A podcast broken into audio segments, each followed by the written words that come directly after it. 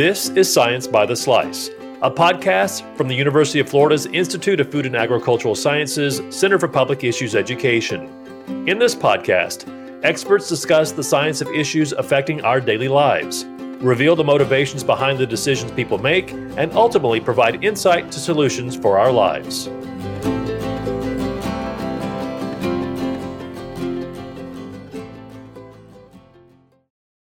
Hello and welcome to Science by the Slice. I'm Philip Stokes, and in this two part series, we're talking about agritourism. That term by itself may or may not mean a whole lot to you, but what feelings and emotions come to mind if you imagine yourself sipping wine on a vineyard in Napa Valley, or horseback riding through the Appalachians, picking red, ripe, delicious strawberries on a cool winter morning in Florida? Taking your family to a pumpkin patch for that perfect family portrait, or cutting down your own Christmas tree. Just not how Clark Griswold did in National Lampoon's Christmas Vacation. You see, kids, this is what our forefathers did. I can't feel my leg. They walked out into the woods, they picked out that special tree, and they cut it down with their bare hands. Mom, I can't feel my hips. Clark, Yes, honey? Audrey's frozen from the waist down. Uh, that's all part of the experience, honey. There it is.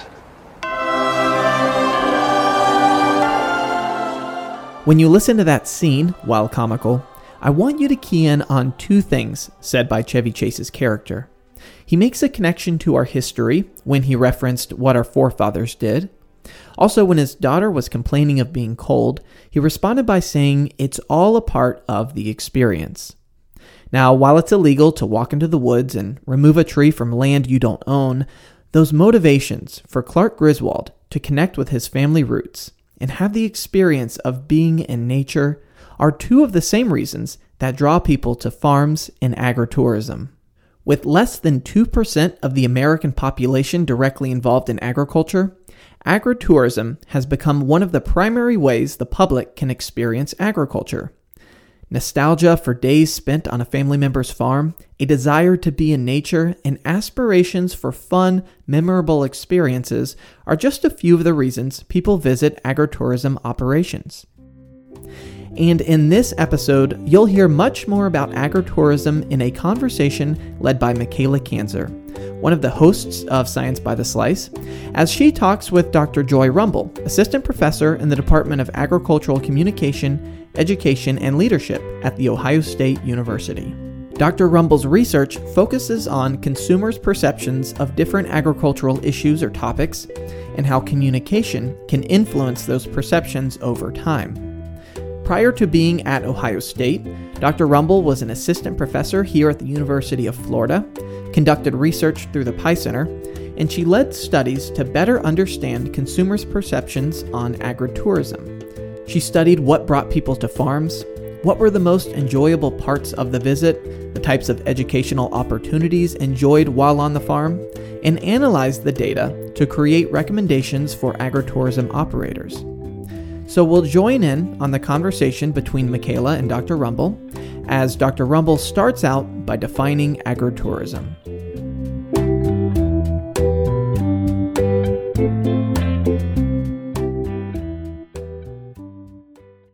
Agritourism for me is a farming operation that attracts visitors from outside of the agricultural industry for the purposes of education, recreation, or even just retail experiences. Okay, so what is the importance or the significance and the benefits of agritourism and agritourism operations in Florida and in the United States? I think there's lots of reasons why agritourism can be beneficial or significant and on many different levels. So, for individuals or for consumer audiences, agritourism operations provide um, not only means to local food often, but also just a means of nostalgia. A lot of times, coming to those operations remind them of visiting maybe a relative's farm when they were children or um, drawing them to their their family roots or history and so it can be really significant and important to the visitors of agritourism operations from that standpoint on the local level, agritourism can be really important to local economies to um, drive tourism to the local area, uh, provide economic benefit, provide jobs, all of those things. And I think, particularly in a state like Florida, you have the benefit of tourism and agriculture being the top two industries in the state. And so uh, there's a real opportunity for agritourism operations to take advantage of that and to bring some additional capital to their local um, communities, especially if they can advertise in relation to those other popular tourism events. You know, maybe visitors go spend a day at the beach and get sunburnt and they don't want to spend a day laying on the beach the next day, well, then they have the opportunity to visit that agritourism operation. Broadly, agritourism offers the opportunity for us as an industry to help connect people back to agriculture, help them to understand where their food comes from, the steps producers might be taking uh, from an environmental standpoint, what they're doing to, you know, maybe control invasive weeds or invasive pests that might be on the land. Uh, their growing practices and really just helping people understand how food gets from the farm to their table. Can you just kind of talk about what an agritourism operation could look like? So I know that there are a lot of them. They all kind of, you know, do different things or look differently or interact with their customers in a different way. Um, but for people that maybe have not realized that they've been to an agritourism operation before or maybe want to go one or not really sure what that experience looks like, can you just explain that for our listeners? Yeah, so I think that's a really important thing to touch on, and I'm glad you asked that because actually, when we did some research with consumers in Florida, when we did um, some work on agritourism, we would ask them, What agritourism sites have you visited? And they weren't sure what agritourism was or that they had visited. And then the more that we discussed it with them, they said, Oh, yeah, I've done that. So it can be anything from uh, like wineries and U pick operations to corn mazes or crop mazes, U pick flowers, hay rides, wedding venues that are on agricultural grounds and all sorts of things like that. And then very closely related is also ecotourism, which a lot of times might cross into agricultural lands, especially in Florida. might, you know, things like bird watching or guided hikes and stuff like that that maybe go through ranch lands. Okay, and so you also talked about kind of this cross section where agritourism also educates the public and people that visit their operations about where their food comes from or, you know, how the farm to table analogy. And so, how can agritourism operations benefit the ag industry by raising awareness about these topics? Um, I think they have a real opportunity to educate the public uh, because you know they're coming there for some sort of recreation or maybe even education or uh, maybe just to buy something. But there's an opportunity to make that a more holistic experience and whether it's providing historical facts or just did you know facts or even just as simple as labeling different pieces of equipment or different products or crops around the operation that they might see can go really a long way in helping to educate the public. Of course, more formal education can be utilized as well, such as provided maybe guided tours or even little workshops, skills workshop, maybe a canning demonstration if that matches the op- operation, and uh, really a lot of different things that can be done.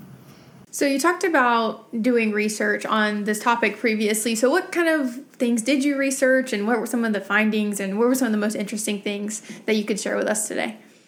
Yeah, so we asked consumers about their experiences with agritourism and then what they wanted out of agritourism operations. And a lot of that focus was uh, how they learned about the operations, but then also once they got there, what type of information that they wanted and how they wanted to interact. And a lot of that had to do with educational information. And some things that we learned from them is that there was they wanted a variety of experiences when it came to education. They wanted to be able to learn through self discovery, um, through maybe like, you know, those labels or placards that just provide short little facts. But some people also wanted more of the guided tours or even materials that they could take home with them and read later. So that was one of the main things that we learned was really how they wanted to receive information and what they were interested in. After like learning that information, how can that be implemented or what did you guys do with that information to help, you know, agritourism operations across the across the state and across the US? So, uh, with that information, we actually wrote a couple of different EDIS pubs publications, uh, which are published by the University of Florida Extension. And those provide some guidance for agritourism operations um, as they think about um, hosting tours on their farms or operations, implementing educational opportunities, really developing those educational programs. And so there's, I think there's three different documents that hit on those different things. Um, and so I guess just kind of a plug for those EDIS documents to take a look at those because they really do provide some step by step guides as well as some examples of um, things that you might be able to do on your operation. Okay, yeah, that's really cool. So I'll be be sure to look those up and also link those in the show notes so that way people can quickly find them and look into those. So I know we already kind of touched on this a little bit, but one of the questions I wanted to ask today were what are some of the ways that agritourism's operations can incorporate education into their operations. So I know we talked about, you know, they can do it either a little bit more formally through guided tours or a little bit more passively through, you know, having plaques next to their farm equipment or, you know, having demonstrations for people to watch or take home materials. Are there any other ways that you can think of that um, agritourism operations do or can incorporate education into their operation? Yeah, so, uh, you know, signs are, are always good, like we talked about. But some other things that I think people don't always think about are, you know, self guided tours around a farm or even audio tours. There's lots of really cool apps these days that would allow you to easily set up an audio tour. Um, or even a scavenger hunt around the operation where you know visitors can look for clues and then maybe if they complete the whole a scavenger hunt, maybe they get a dollar off of their purchase or a coupon for something um, of that sort. So that can be really fun for people. Um, but also, like guided tours, you know, you think of, I don't know, I feel like everybody's been on a tour, maybe at a cavern or even at Disney. If you ride like the, if you go to Animal Kingdom and you ride the bus and they go through the safari, they, you know, they talk to you and they tell you what you're seeing and kind of give you the history of things. Um, and I think there's an opportunity to do that at farms and oper- agritourism operations as well. But also providing, you know, some face-to-face like demonstrations or workshops. If you know, I'm thinking particularly of like animal operations. Maybe there's a petting zoo component to an operation. You know, there's oppor- opportunity to introduce people to maybe an animal more in depth, where you talk more about the animal and their behaviors and maybe how you care for them and, and things like that. But I think there's also opportunities to do that with non animal operations, different crops and things you could feature as well and discuss maybe uh, where they grow, when they're available, how you can purchase them, how you can prepare them. I think that's a big thing, especially when we talk about local food. Consumers tend to get into habits of their food purchases and then when they're presented with maybe something new that grows locally they might be a little bit hesitant because they don't know what to do with it and so i think that's also just an opportunity is to let them know when things are available but also what to do with them yeah and i think something that's personally really interesting to me about agritourism operations is that a lot of times they span from adulthood to children. Like there's always something for everyone. Absolutely, and I'm glad you that you brought up that um, agritourism is something for people of all ages, because as we do think about you know these educational opportunities, it's also important to think about what audience you're tailoring those educational opportunities toward. So you know a scavenger hunt for adults might be look look different than a scavenger hunt for you know maybe an elementary audience, and so you have to really think about who you're trying to educate. Are you trying to educate those parents or adult visitors, or are you trying to educate um, the children who, through the activity, their parents would be educated too, but who's really that primary audience? Um, and really focus those educational activities to those audiences. Yeah, for sure. And um, just being able to have the flexibility to, you know, like you brought it up too when you said that, you know, parents learn through the activities that the kids are doing as well. So, like having something extra that the parents can also find interesting and educational that isn't quite as elementary. Um, I think that's a really cool point too. So, what are some of the recommendations that you have for people who own their own agritourism operations? Well, some a recommendation that I would have is to think about the broader objectives that you have for your agritourism operation. Um, of course, everybody's going to be, you know, primarily focused on the business objectives. You know, you want to make a profit, etc. Uh, but think about those broader impacts, such as those to the industry or uh, maybe even just your local community. And then think about what you want to change in that broader perspective. So, do you want to change your community's knowledge or appreciation of agriculture? Do you want to change maybe their behaviors related to buying or legislation? And if you find yourself answering yes to one of those many questions or options to that broader perspective, then you can really focus in your educational programming to try to change those. And some specific steps to do that is to understand the change that you want to make, determine who your audience is, determine your desired outcomes. So, whether that is uh, maybe just increasing purchases of local food or voting a certain way on legislation or getting involved in agriculture in the local community. Focus on those desired outcomes, design those learning activities around those outcomes. And then, of course, after you implement it, uh, take a moment to reflect and uh, even just informally evaluate how successful those activities were in achieving your outcomes, or maybe they even achieved some other goal that you didn't even know you had. But definitely uh, taking a moment to think about the changes you made and determine whether they were successful or not is going to be really important. Yeah, I think that the idea just to be very intentional about what you're doing is really an important thing to take home too. I like the way you put it though, thinking about what are the impacts or the changes or the lasting legacy that I want to leave in my community or my local area? And then how can I accomplish that with the operation that I have and the you know the gifts that I have? So how can I use that to educate the public or make changes in my community or support my economy? I think that's really interesting. If you get people to come to your operation and make that initial maybe purchase or visit it can quickly become a tradition that people do every year and so, like, I remember uh, when I lived in Gainesville, it seemed like the thing to do in the spring was to go out to Red, White, and Blue's farm, the blueberry farm outside, like out by Williston. Everybody wanted to go out and do that. And then, like, it was like every year we were waiting for spring to come around so we could go get that blueberry milkshake or that blueberry ice cream or go pick those you pick blueberries.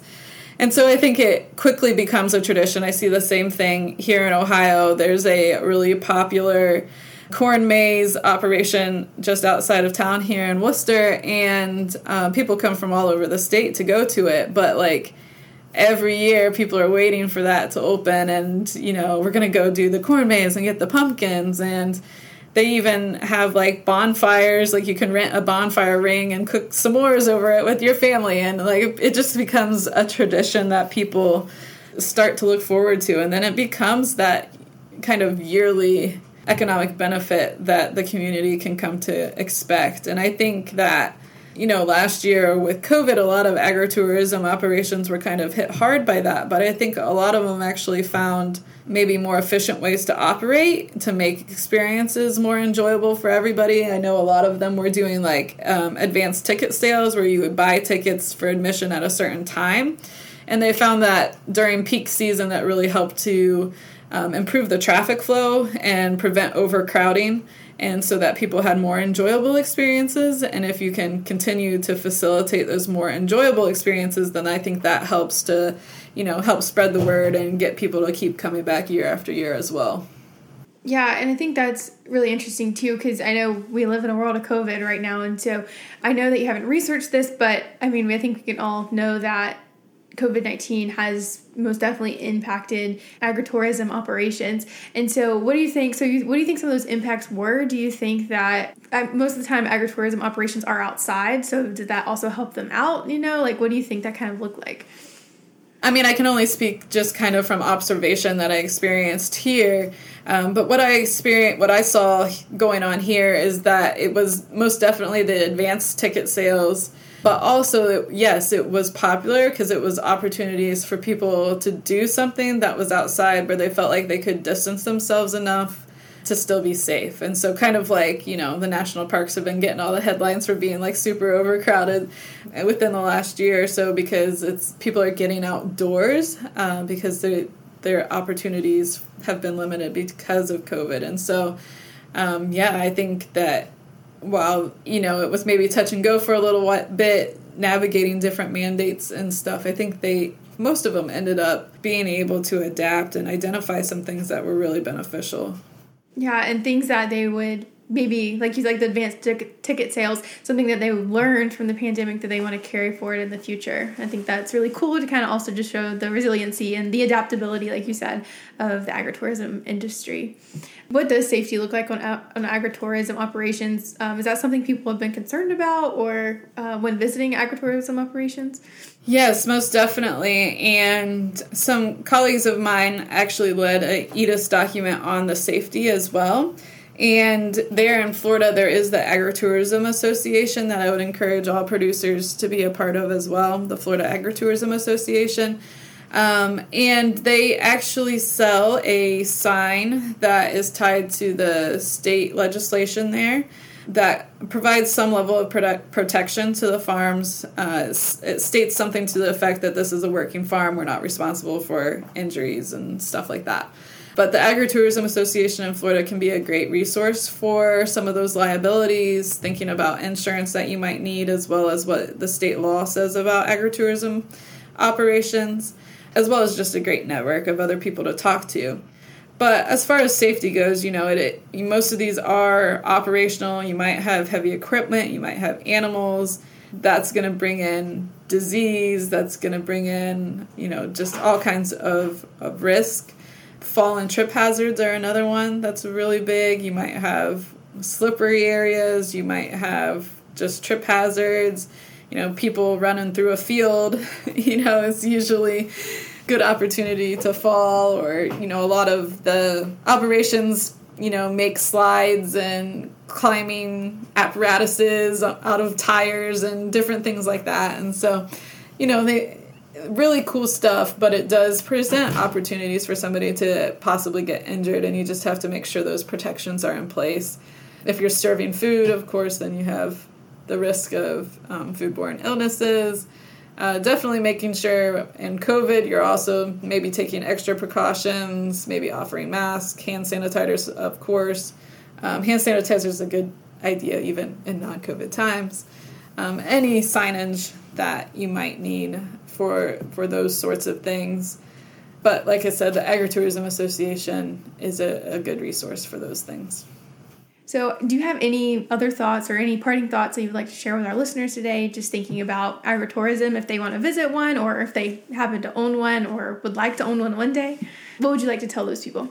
Yeah, so I think you know uh, incorporating educational opportunities into an agritourism operation can probably be a little bit overwhelming, especially when you're just trying to get all the business components to work and you know you're worried about all of the things dotting your i's crossing the t's making sure uh, the experience is good for everybody. And maybe the educational opportunities feel like an extra or an add-on or just one more thing that you have like you want to do but maybe isn't necessary. And it might be easy to say well i'll do that next year or i'll do that next year you know and just keep putting it off. But um, I would really encourage operators to try one thing, start small.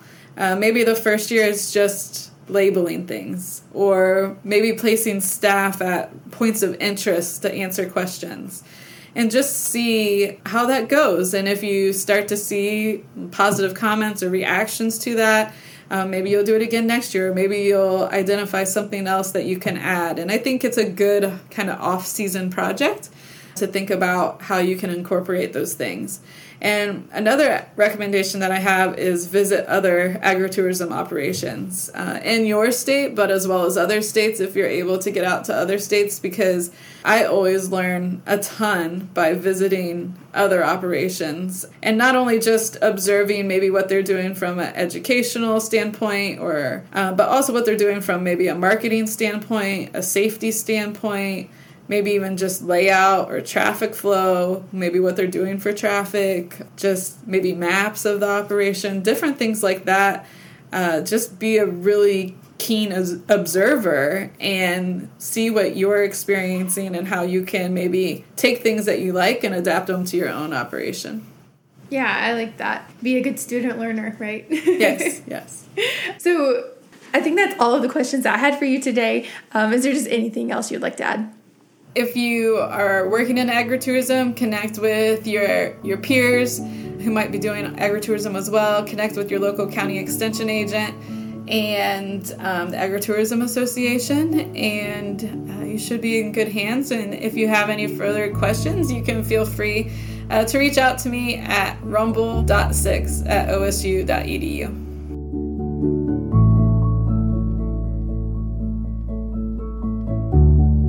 I want to thank Dr. Joy Rumble for being a guest on Science by the Slice. We'll be sure to include resources to her research in the show notes, as well as other resources on agritourism. And in part two of this series, we are currently at Red, White, and Blues Farm in Williston, Florida. Um, we were able to take out our whole entire Pie Center team today. We've done lots of fun stuff. Um, looked at pumpkins, picked sunflowers, picked zinnias, rode on the pumpkin eater, which is a combine that drives around the farm. Rode down the big slide. That was really fun. It's much, much taller once you get up there than it looks from the ground.